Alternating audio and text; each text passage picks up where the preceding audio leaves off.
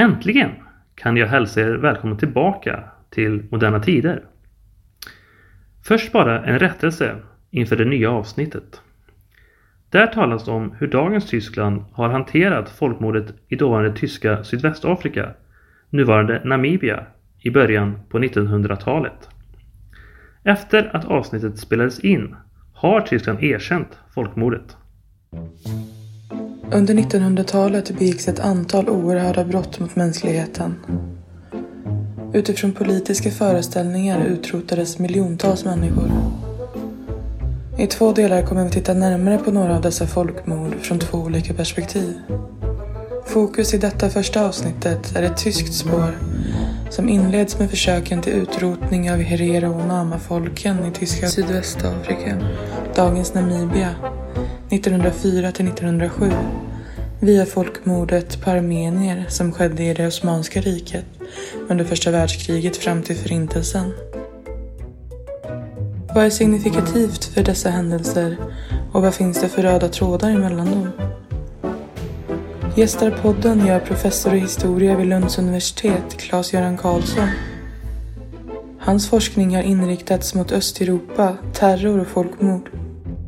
Han utkom 2021 med boken Folkmord, historien om ett brott mot mänskligheten. Han anses vara en av Sveriges främsta experter på folkmord. I del två avhandlas ett kommunistiskt perspektiv. Då hälsar jag Claes-Göran Karlsson. Välkommen till podden. Tack. Vi ska prata folkmord idag. Eh, du har ju forskat och skrivit en hel del om detta. Ja. Hur skulle man definiera vad folkmord är? Finns det någon liksom exakt, hyfsat exakt definition av vad folkmord är? Ja, det kan man säga. Alltså, det finns, en, det finns en, en accepterad, en hävdvunnen tolkning av folkmord och den finns i Förenta Nationernas eh, folkmordskonvention som egentligen är en konvention för att eh, förhindra nya folkmord. Men där finns en definition som säger att folkmord handlar om eh, ett avsiktligt massmördande.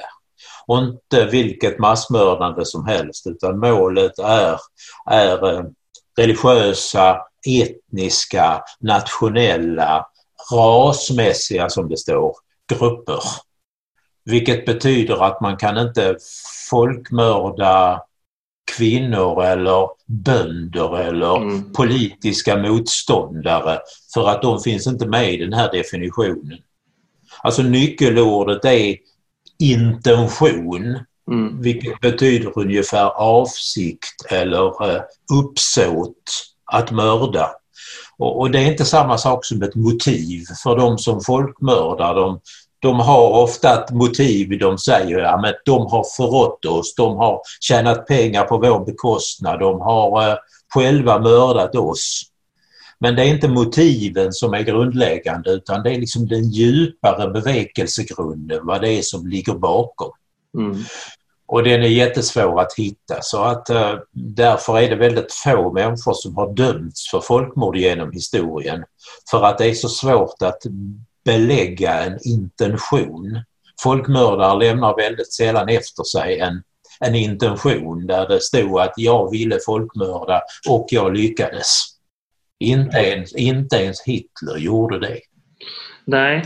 Jag brukar, själv brukar jag beskriva alltså folkmord som ett kategorimord. Och då måste man veta vad en kategori är och en kategori är liksom inte vilken grupp av människor som helst utan en kategori är en grupp som definieras utifrån av förövaren så själv behöver man inte vilja tillhöra den där kategorin men Nej. förövaren liksom stigmatiserar och demoniserar en grupp av människor som, som då utsätts för folkmord. Eh, om du tänker på eh, nazisternas Tyskland så ägnar man oerhört stor möda åt att försöka belägga vilka är judar och vilka inte är mm. judar. Vilka var halvjudar och åttondelsjudar och så vidare. Och det, det är ett uttryck för det här med med kategorimord. Man mördar en kategori av människor men inte för vad de har gjort eller gör utan för vad de är. precis. Alltså på grund av deras identitet och deras kultur. Men det känns ju också som att eh, folkmord liksom som begrepp är ett ganska modernt begrepp. Ja. Men man måste väl kunna se längre tillbaka i historien också skeenden som kan definieras som folkmord. Absolut. Folkmord går att hitta i Moseböckerna i Bibeln, mm. skulle jag säga. Och eh, det är ju...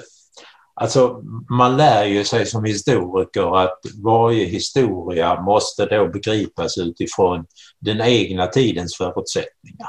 Alltså vi får liksom inte tillämpa vår tids Nej. moral eller begrepp eller vad det nu kan vara på historien. Men, och, och då finns ju inte folkmord förrän 1948 när det uppfanns av en polsk-judisk eh, advokat och, eh, och aktivist som heter Raphael Lemkin som småningom alltså, lyckades övertyga Förenta Nationerna om att det måste finnas ett sånt här begrepp mm. för en speciell typ av brott mot mänskligheten. Men, men historia är ju inte bara att göra rättvisa åt historien utan historien är ju också liksom vår tids sätt att betrakta det förflutna. Så man måste ju alltid liksom använda vår tids frågor och intressen och begrepp för att ge sig på historien. Och historia som vetenskap är ju ett slags skärningspunkt mellan de här två perspektiven och, och därför kan man ju använda folkmord också för, för um, korstågen eller uh, mm. uh, uh, grekernas angrepp på Melos, atenarnas angrepp på Melos eller romarnas angrepp på Kartago mm. under det tredje puniska kriget. Det skulle jag också vilja kalla för ett folkmord. Och, och, och det kan man ändå göra finns, det finns folkmordsregimer som liksom drar nytta av det här. Vi har en stat i världen idag som heter Turkiet mm. och som eh, förnekar att det förekom ett folkmord på armenierna under första världskriget 1915 till 17 när det inte fanns något Turkiet utan det fanns ett Osmanskt rike istället. Mm. Och turkiska historiker och politiker och andra de säger att det kan inte vara ett folkmord för att begreppet fanns ju inte. Men, men, men, det kan vara ett folkmord ändå. Ja, precis. Just den eh, armeniska folkmordet är väl fortfarande känsligt för jag vet inte jag vet att Sverige var det tiotal år sedan man skulle erkänna och det, det ja. blev väl ganska kontroversiellt. Så det var svårt även i Sverige för politiker och andra att komma överens hur man skulle se på saken. Ja, det är, det är så alltså att Turkiet har en väldigt aktivistisk inställning till det här för att alltså var och en som erkänner folkmordet eh, protesterar Turkiet mot. Man, eh, man tar hem sin ambassadör och man, eh, man hotar på olika sätt NATO-länder som då inte får landa med sina flygplan i Turkiet längre för att man har erkänt folkmordet på armenierna och så, så att man bedriver en väldigt aktiv politik. Och jag har vid några tillfällen blivit uppkallad till uh, Turkiets ambassad för att mm. uh, motta en protest för att jag har haft en, uh, ansvar för en konferens om, om folkmordet på armenierna och så. så att man, det, det, här är väl det enda exemplet kan man säga när en, när en stat, en hel stat med hela liksom administration och forskarsamhälle och politik och allt liksom förnekar ett folkmord. Det är, det är, det är inte så vanligt. Nej, och jag tänker behöver de, alltså rent formellt är det ju inte staten Turkiet egentligen som utfört folkmordet heller. Nej, eller? inte alls. Men, men alltså staten Turkiet vill, eh, alltså ser väldigt positivt på sitt osmanska arv. Mm. Och, och, ett folkmord i slutet på det arvet förstör hela den här fina historien. Dessutom vill Turkiet då vara ett slags eh, västlig demokratisk fyrbåk i Mellanöstern. Det är lite svårt att se det som så idag men, men eh, alltså det, det, där hör inte heller eh, folkmordet hemma och Turkiets behandling av, av kurderna har väldiga likheter med behandlingen mm. av armenierna och det kommer upp en massa obehagliga frågor i det sammanhanget. Och, och därtill är man ju då orolig för kompensationskrav.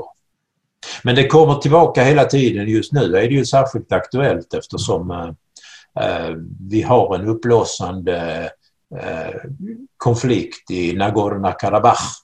Mm. De är ett område som ligger i Azerbajdzjan men förvaltas numera efter ett krig på 80-talet av, av Armenien.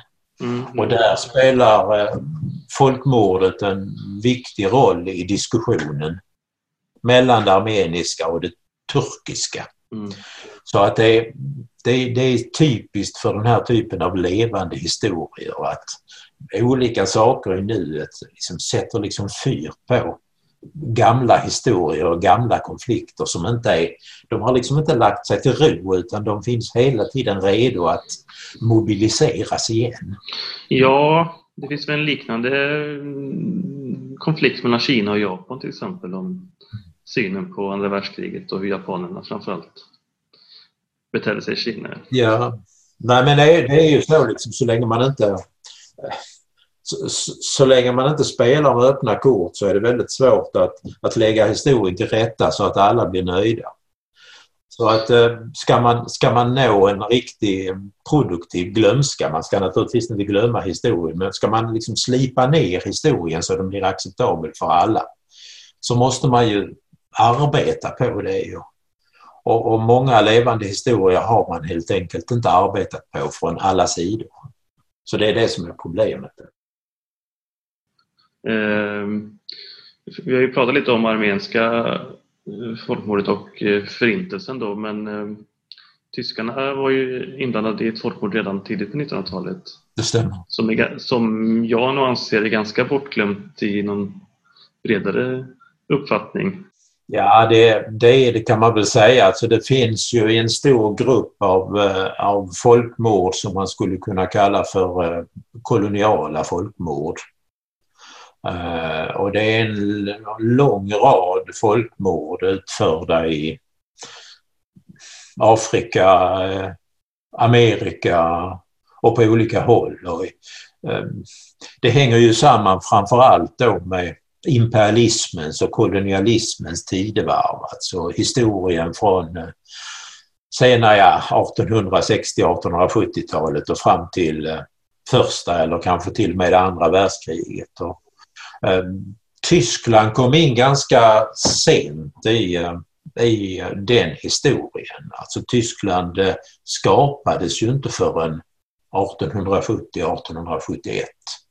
Det fanns en mängd olika tyskländer fram till dess men enhetsstaten Tyskland skapades ju genom ett krig 1870-71. Mm. Um, och um, ganska snabbt så ville Tyskland vara med i imperialismens uh, arbete.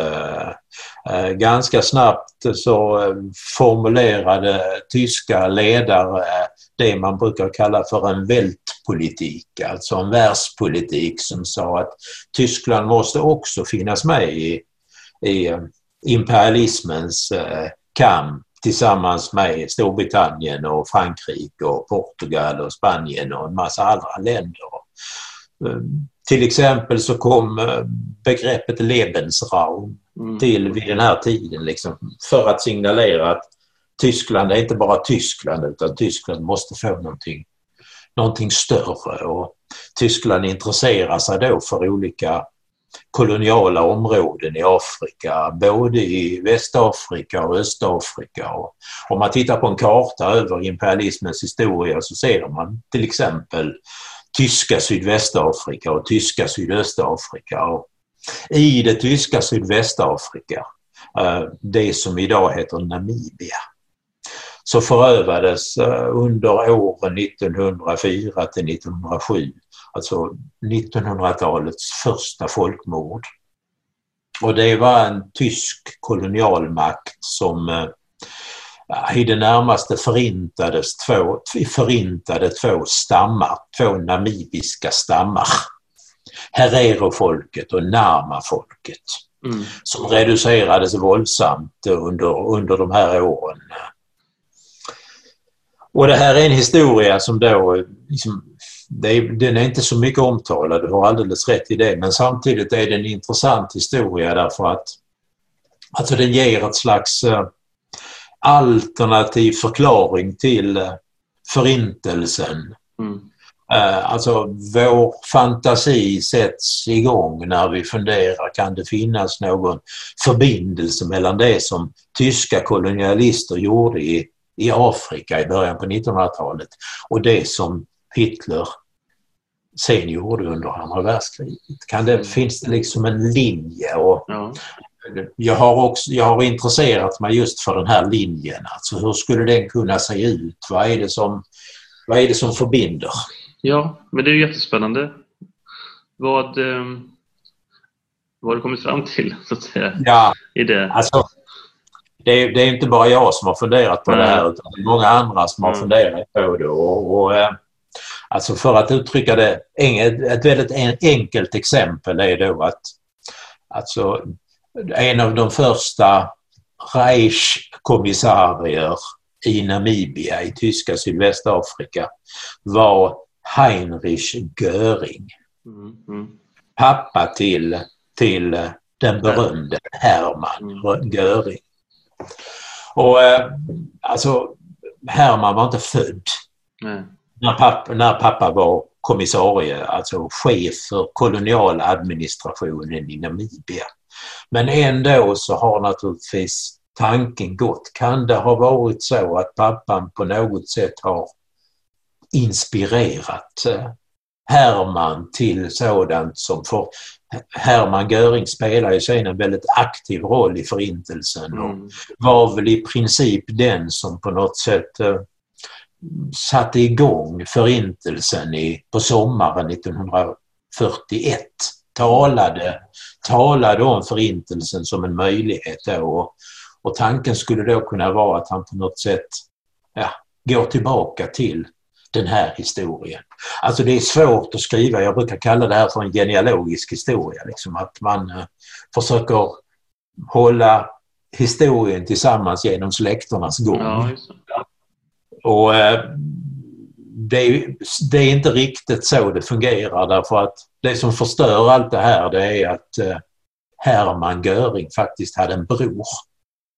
Albert Göring som ägnade stora delar av andra världskriget åt att rädda judar i Österrike och Tyskland. Så det genealogiska det fallerar på det sättet. Ja, det.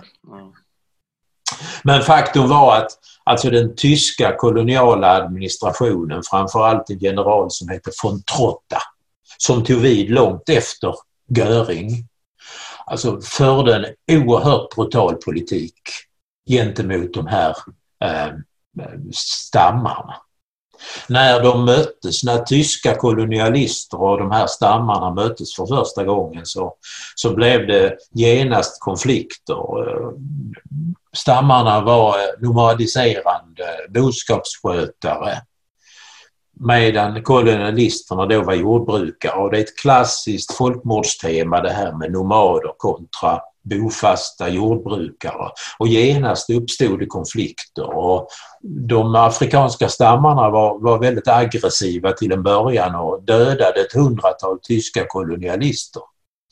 Och det här ledde då till hämndaktioner som blev oerhört dramatiska och det slutade med att eh, ja, stora delar av Herero-folket utrotades. De som inte utrotades de kördes ut i ökenområden för att dö eh, de som blev över hamnade i koncentrationsläger och ganska många blev slavar under, under de tyska kolonialisterna. Så att och, och, och von Trotta han, han utfärdade dokument som vi kan se än idag som ju inte ligger långt från nazisternas idéer om, om, om hur man skulle hantera judarna under andra världskriget. Alltså, så att Alltså det finns ju de som påstår att det finns ett slags eh, imperial mentalitet som mm. föddes under imperialismens tid, inte minst i Afrika. Den vite mannens börda och allt det där. Och som liksom levde kvar i Tyskland och att rasproblematiken gick liksom från att man hade ganska vaga uppfattningar om ras till att det så småningom liksom skrevs in i politiska program och ideologiska utsagor. Och att det skulle finnas en sådan idé som lever kvar i det tyska. En alternativ idé skulle vara att, att som några forskare har lanserat, skulle vara att alltså den tysk-preussiska militära kulturen var av ett alldeles speciellt slag. Alltså den, den förordade slutgiltiga lösningar, absoluta lösningar på problem istället för kompromisser och, mm. och samförstånd. Men det är naturligtvis väldigt svårt att, att belägga ett sådant samband. Det finns de som Hanna Arendt till exempel som har skrivit just om den här imperialistiska mentaliteten eller kulturen som liksom har spritt sig och haft en eh, våldsam överlevnadskraft och som då exporterades från Afrika till Europa och blev politik och ideologi i Europa under, under mellankrigstiden. Och att det då skulle knyta an till, till förintelsen. Men, men alltså det finns, inga, det finns inget entydigt samband vi kan peka på. Nej. Så att är man en försiktig historiker så, så uttrycker man sig då med mycket bomull mellan så att säga. För att alltså det, det är väldigt svårt att hävda med bestämdhet att det skulle finnas en, en linje. Och är det, linje. är det en linje så är det ingen rät linje utan det är en ganska, det är en ganska krokig linje i så fall. Ja. Det var ju inte bara, var inte bara, var inte bara Tyskland som var en imperialistisk Nej, stat. Precis rasism och socialdarwinism härskade utan det gjorde det ju överallt i Europa vid den här tiden, i alla kolonialmakter.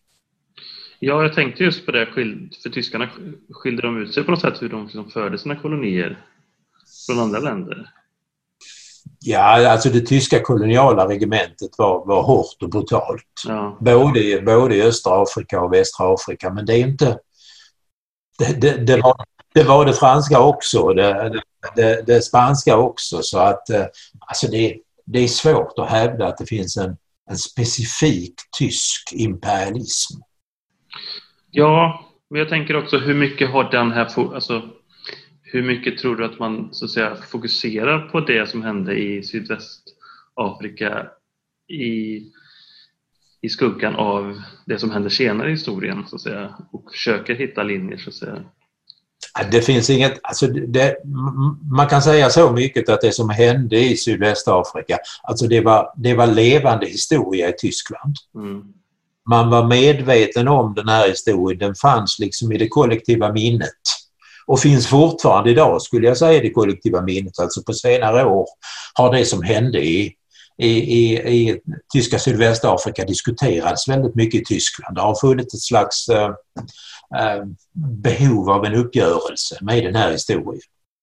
Men det är svårt att se, det är svårt att se den uppgörelsen utom i ljuset just av mm. förintelsen.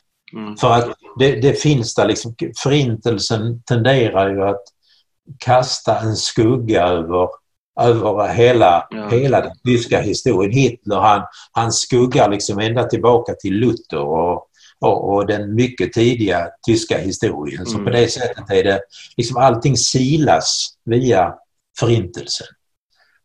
Men eftersom det rör sig om folkmord i båda fallen så, så är ju den där silningen lite, lite snävare och lite mer riktad. Ja.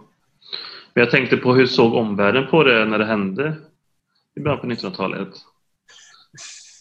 Inte, ja, det, det, här var ju inte någon ovanlig historia mm. i början av 1900-talet. Och dessutom nyheter från eh, kolonialmakten nådde ju inte så tydligt hem till Europa.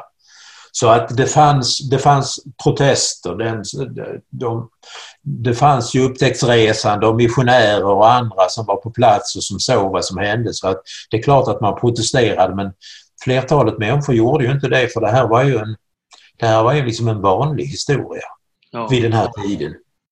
Uh, att den vite mannen måste lägga sig i det som hände i Afrika för att det handlar ju om utveckling, civilisation, framsteg som den vite mannen stod för.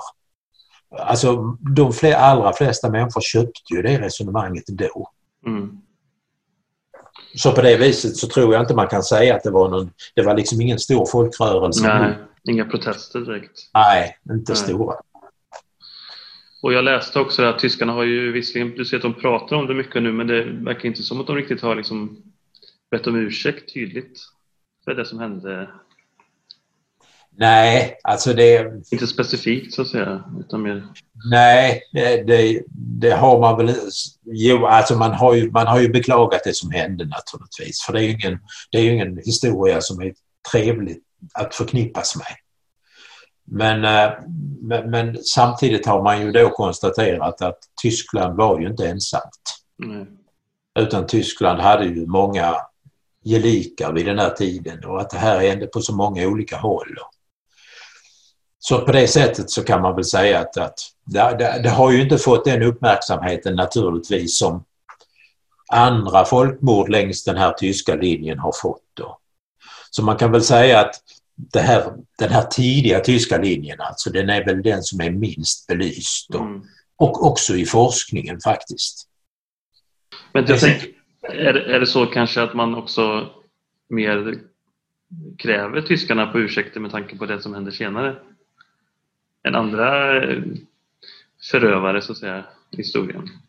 Ja, alltså det är klart att, det är klart att, att äh, även de som är offer de, eh, de ser den här kopplingen till förintelsen. Men, men det är naturligtvis också så att äh, på, på olika håll i Namibia står statyer och monument.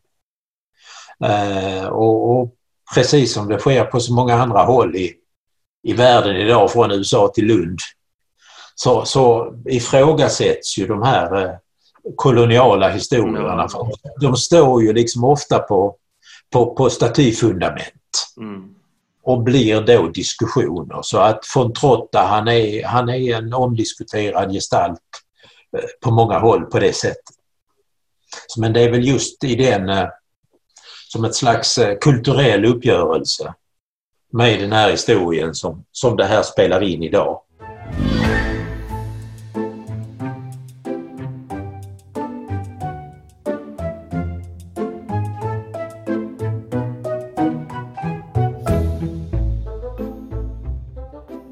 Men om vi ska titta vidare på första världskriget och det som hände då i ja. Osmanska riket. Jo. Hur skulle man kunna se en linje från det, Västtysk, sydvästafrika till det som händer i det armeniska folkmordet? Ja, alltså jag, jag placerar ju det gärna längs den tyska linjen, alltså folkmordet på armenierna som då ägde rum i Osmanska riket mellan 1900, 1915 och 1917 när omständigheterna förändrades i området till följd av ryska revolutionen framför allt. Och tyskarna var ju, var ju inblandade i den här historien på många olika sätt. Alltså i den här tyska strävan efter vältpolitik, världspolitik, så spelade Osmanska riket en viktig roll. För tyskarna fanns i bakgrunden när Osmanska riket ville moderniseras. moderniseras. Alltså det var tyska officerare som eh, försökte modernisera den osmanska armén. Det var Krupp som eh, stod för eh, de osmanska kanonerna riktade ut på spåren och Dardanellerna. Det var eh, tyska företag som eh, AEG och Siemens som stod för mycket av den ekonomiska moderniseringen. Det var Deutsche Bank som stod för den ekonomiska, finansiella delen. Man byggde en järnväg som skulle gå från Berlin till Bagdad genom osmanskt område, ett tyskt initiativ och väldigt mycket armeniska slavarbetare. Och det betyder alltså att Tyskland spelade en väldigt viktig roll för Armenien under tiden för folkmordet på armenierna. Alltså det var en... Eh, Tyskland hade en stor närvaro där och Osmanska riket gick i oktober 1914 med i första världskriget på Tysklands mm. sida. Alltså mot Ryssland och Frankrike och Storbritannien och de övriga entente-makterna. Och, och, och, det tyska inflytandet i Osmanska riket var stort.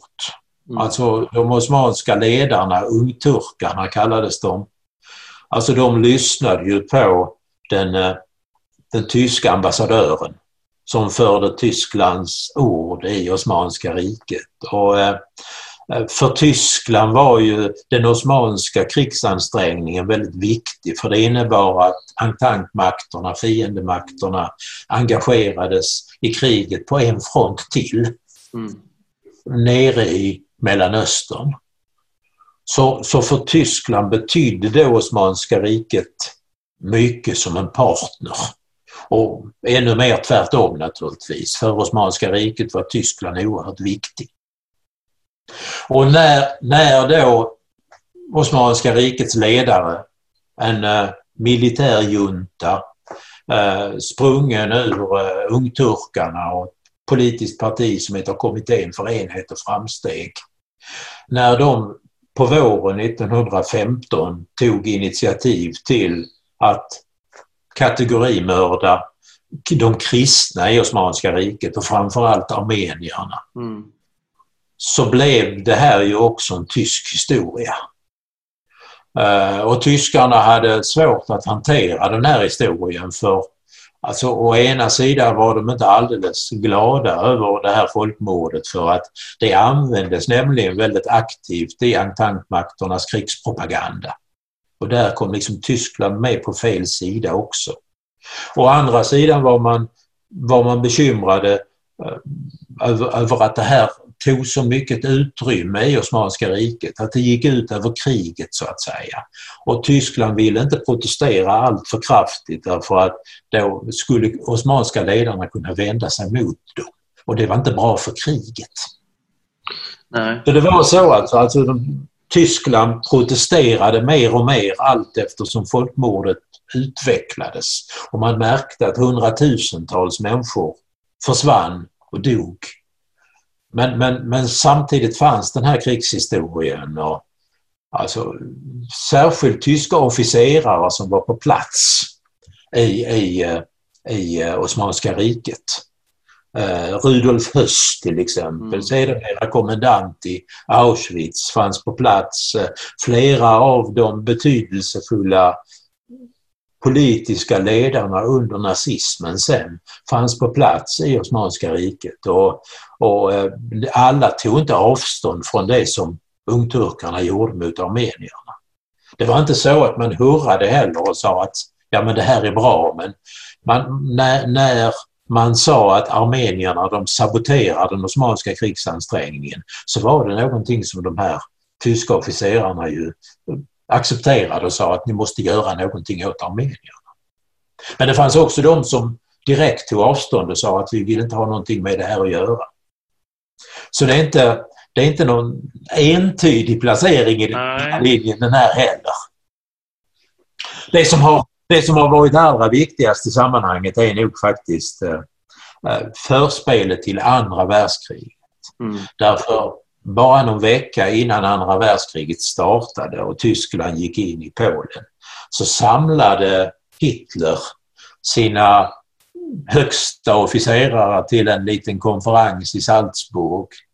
Och där sa han, eh, när han talade om att det gäller att driva en brutal politik i Polen, när allt kommer omkring, vem minns armenierna? Mm. Och, och det uttalandet som då har förmedlats via en amerikansk journalist.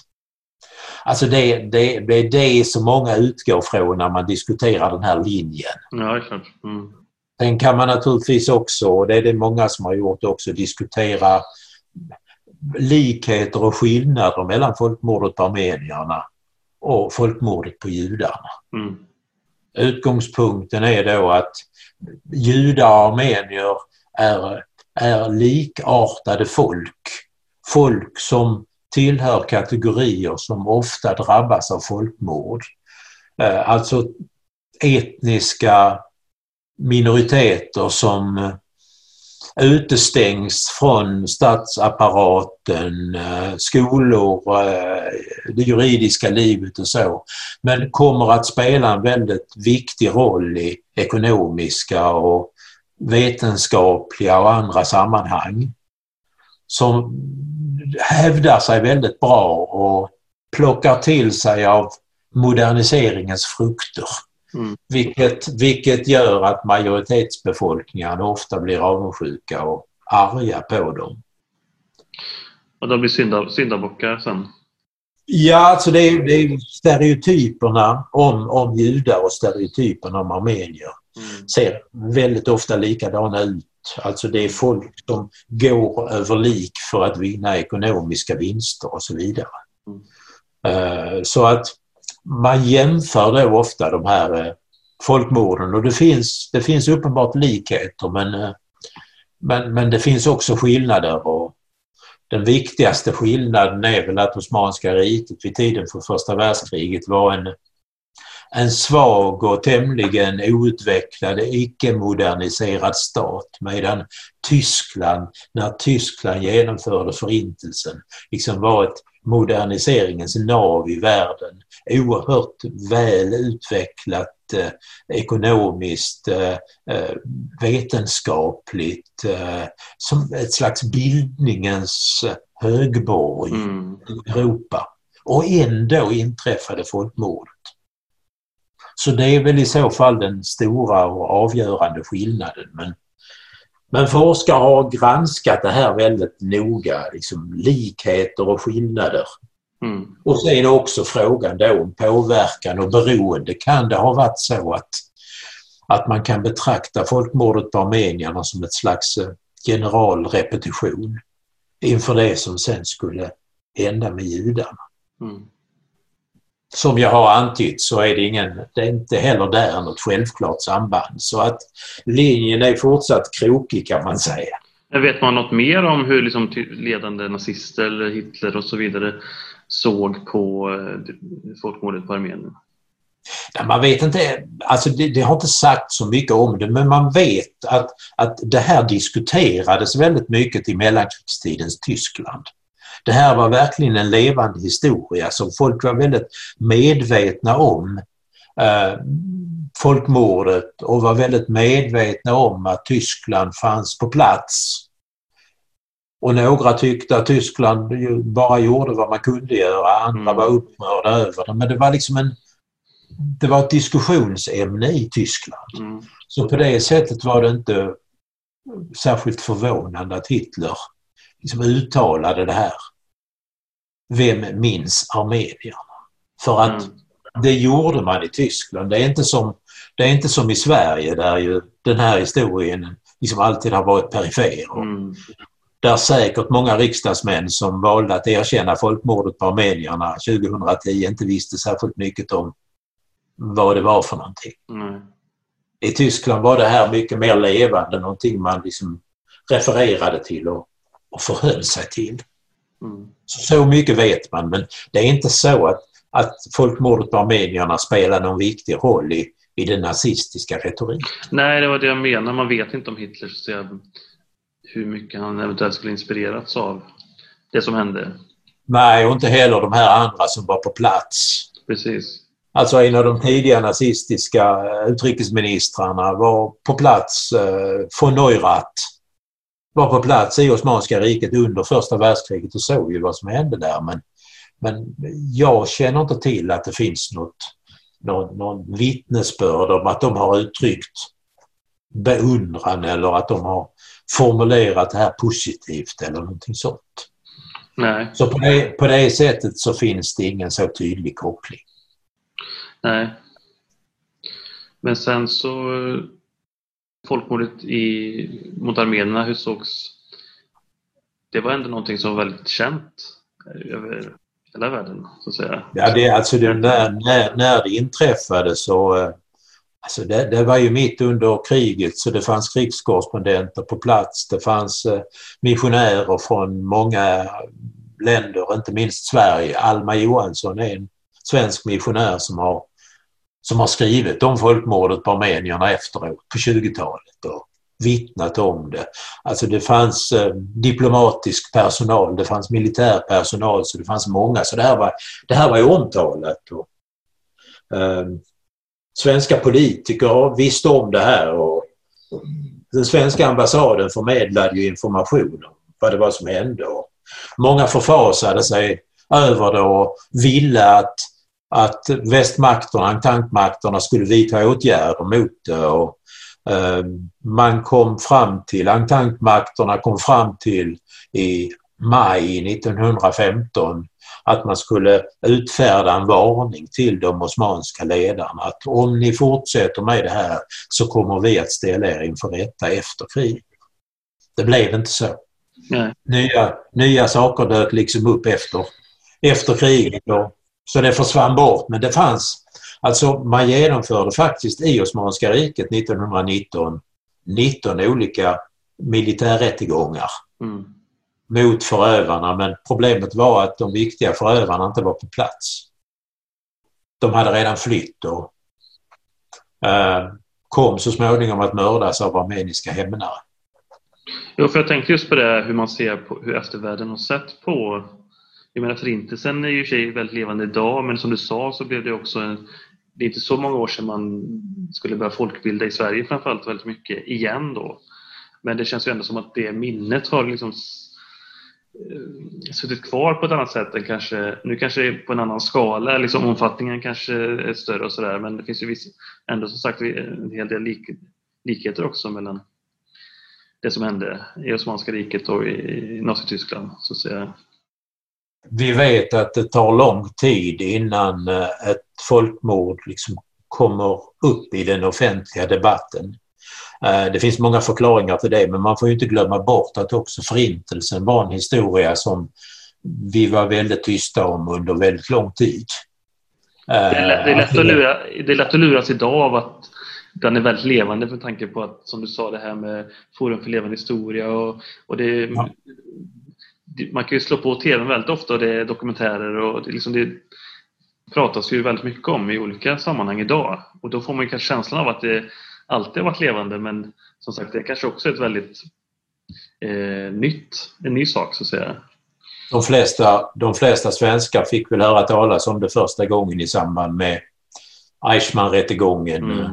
eh, 1961 som ju överensstämde i tid med introduktionen av TVn.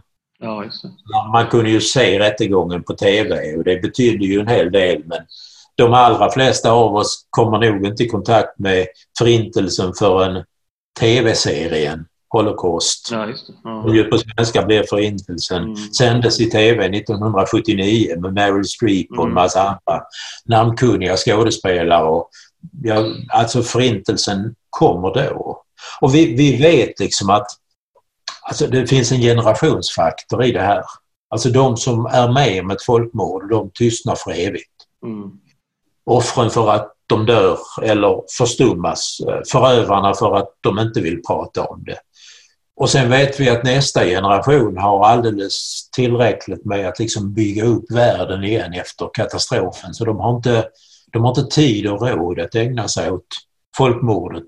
Så vi vet att det dröjer till tredje och fjärde generationerna med människor som liksom inte var med när det begav sig men ändå har förstått att det här är viktiga historier. Har liksom förstått i släktmiddagar och annat att det här är någonting speciellt. Mm. Så att, att det dröjer 50 eh, år och i det armeniska fallet har det dröjt ännu längre. Ja, jag tänkte just på det. Nej, men det, är inte, alltså, det första som dök upp var nog att Europaparlamentet faktiskt 1979 erkände folkmordet på armenier. Ja, det är så pass länge sedan ändå. Då. Eller... Det, det, är ändå så pass tidigt men alltså mm.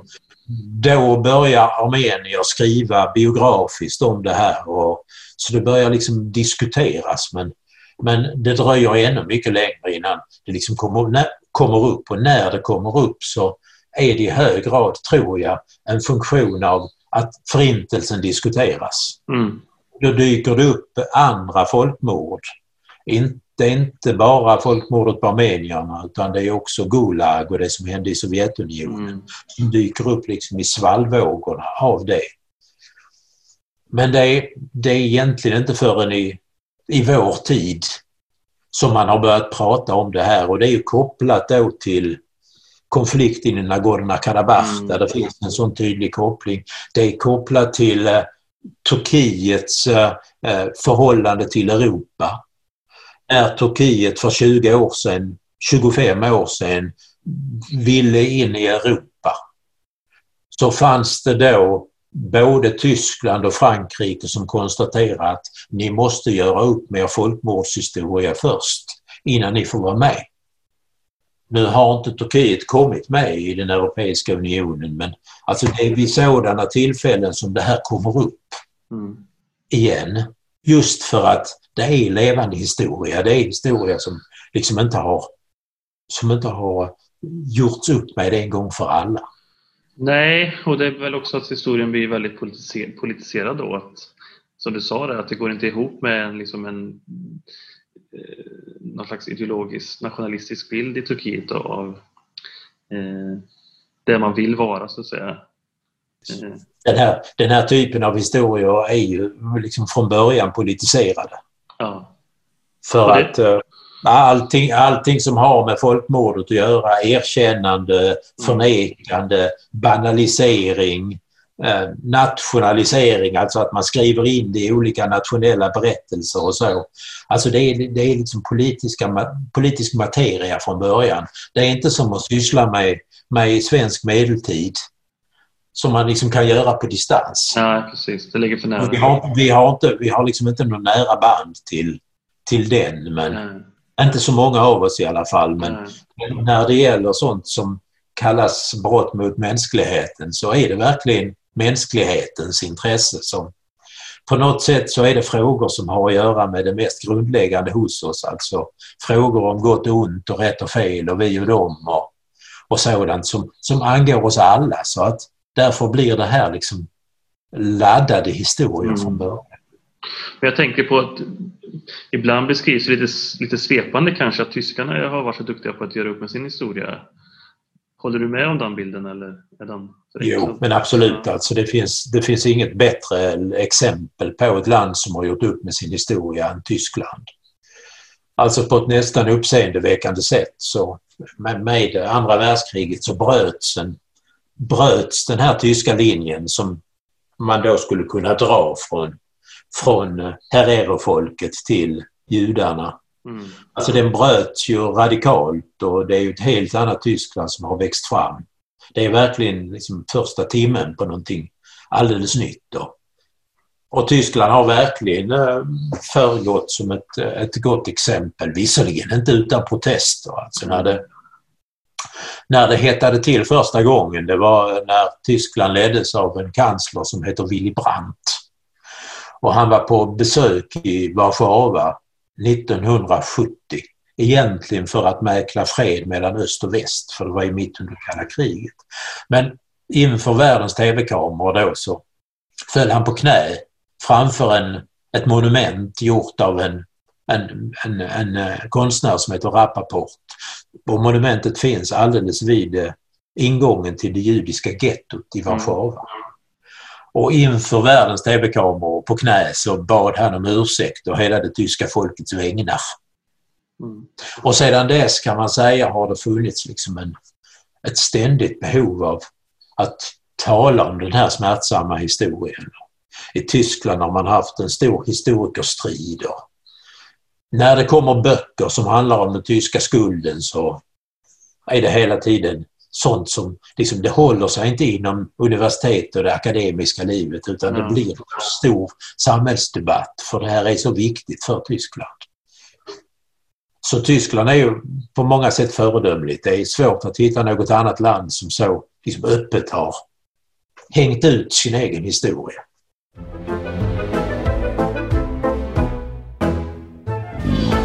Men jag tänkte lite på det här med att eh, vi pratar om att förintelsen och det här är ganska, ändå ganska nytt, att det är så väldigt mycket fokus på det. Som jag minns så var det väl på 90-talet någon gång att man hade gjort någon slags undersökning om att framförallt unga människor började ifrågasätta det som hade hänt och det var därför man, för det var ju också liksom från politiskt håll att man skulle liksom mm. ha liksom en, en massupplysning så att säga Ja. Om det så hade hänt. Jo, det är rätt. 1997 så genomförde det SEIFO, alltså Centrum för invandringsforskning vid Stockholms universitet, en undersökning där man ställde en massa kluriga frågor till, till ungdomar. Eh, bland annat hur säker kan du vara på att förintelsen har ägt rum? Mm. Och eh, det var ju ganska många som svarade att uh, säker kan man aldrig vara. Det är i och för sig ett bra historievetenskapligt svar men, eh, men eh, vår statsminister vid den tiden, Göran Persson, han, han reagerade mot detta och eh, menade att nu måste vi informera svenska folket, särskilt unga människor, om Förintelsen. Alltså det är en intressant historia för jag var, jag var vid den där tiden ordförande i Historielärarnas förening i Sverige. Och jag fick verkligen kämpa för att överhuvudtaget historieämnet skulle finnas kvar i den svenska skolan. Ja, mm. Det var inte alls populärt bland politiker och pedagoger och andra. Historia var ju det förflutna. Det var ingenting som angick Sverige, vi skulle se framåt. Men vad man inte får glömma bort vid den där tiden, det här var alltså 1997, var att Sverige just hade gått med i EU. Mm. Vi gick med i Sverige, i Sverige gick vi med i EU 1995. Och vid den här tiden så fanns det i Europa en övertygelse om att vi hade klarat av den ekonomiska integrationen. Det har vi inte någon övertygelse om idag alls. Mm. Man hade också testat den politiska integrationen, alltså om man skulle göra ett, ett Europas förenta stater och vi hade sagt nej till det men det hade varit uppe på agendan och i mitten på 90-talet så ställde vi frågan finns det någon sorts politisk integration? Till exempel frågan har vi en gemensam historia?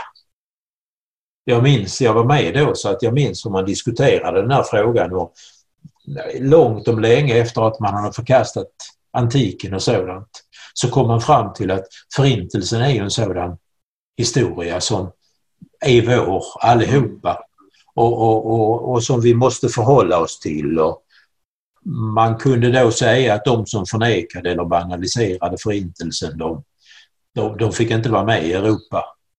Och man kunde också säga att EU hade kommit till som ett resultat av att man inte ville se en ny förintelse.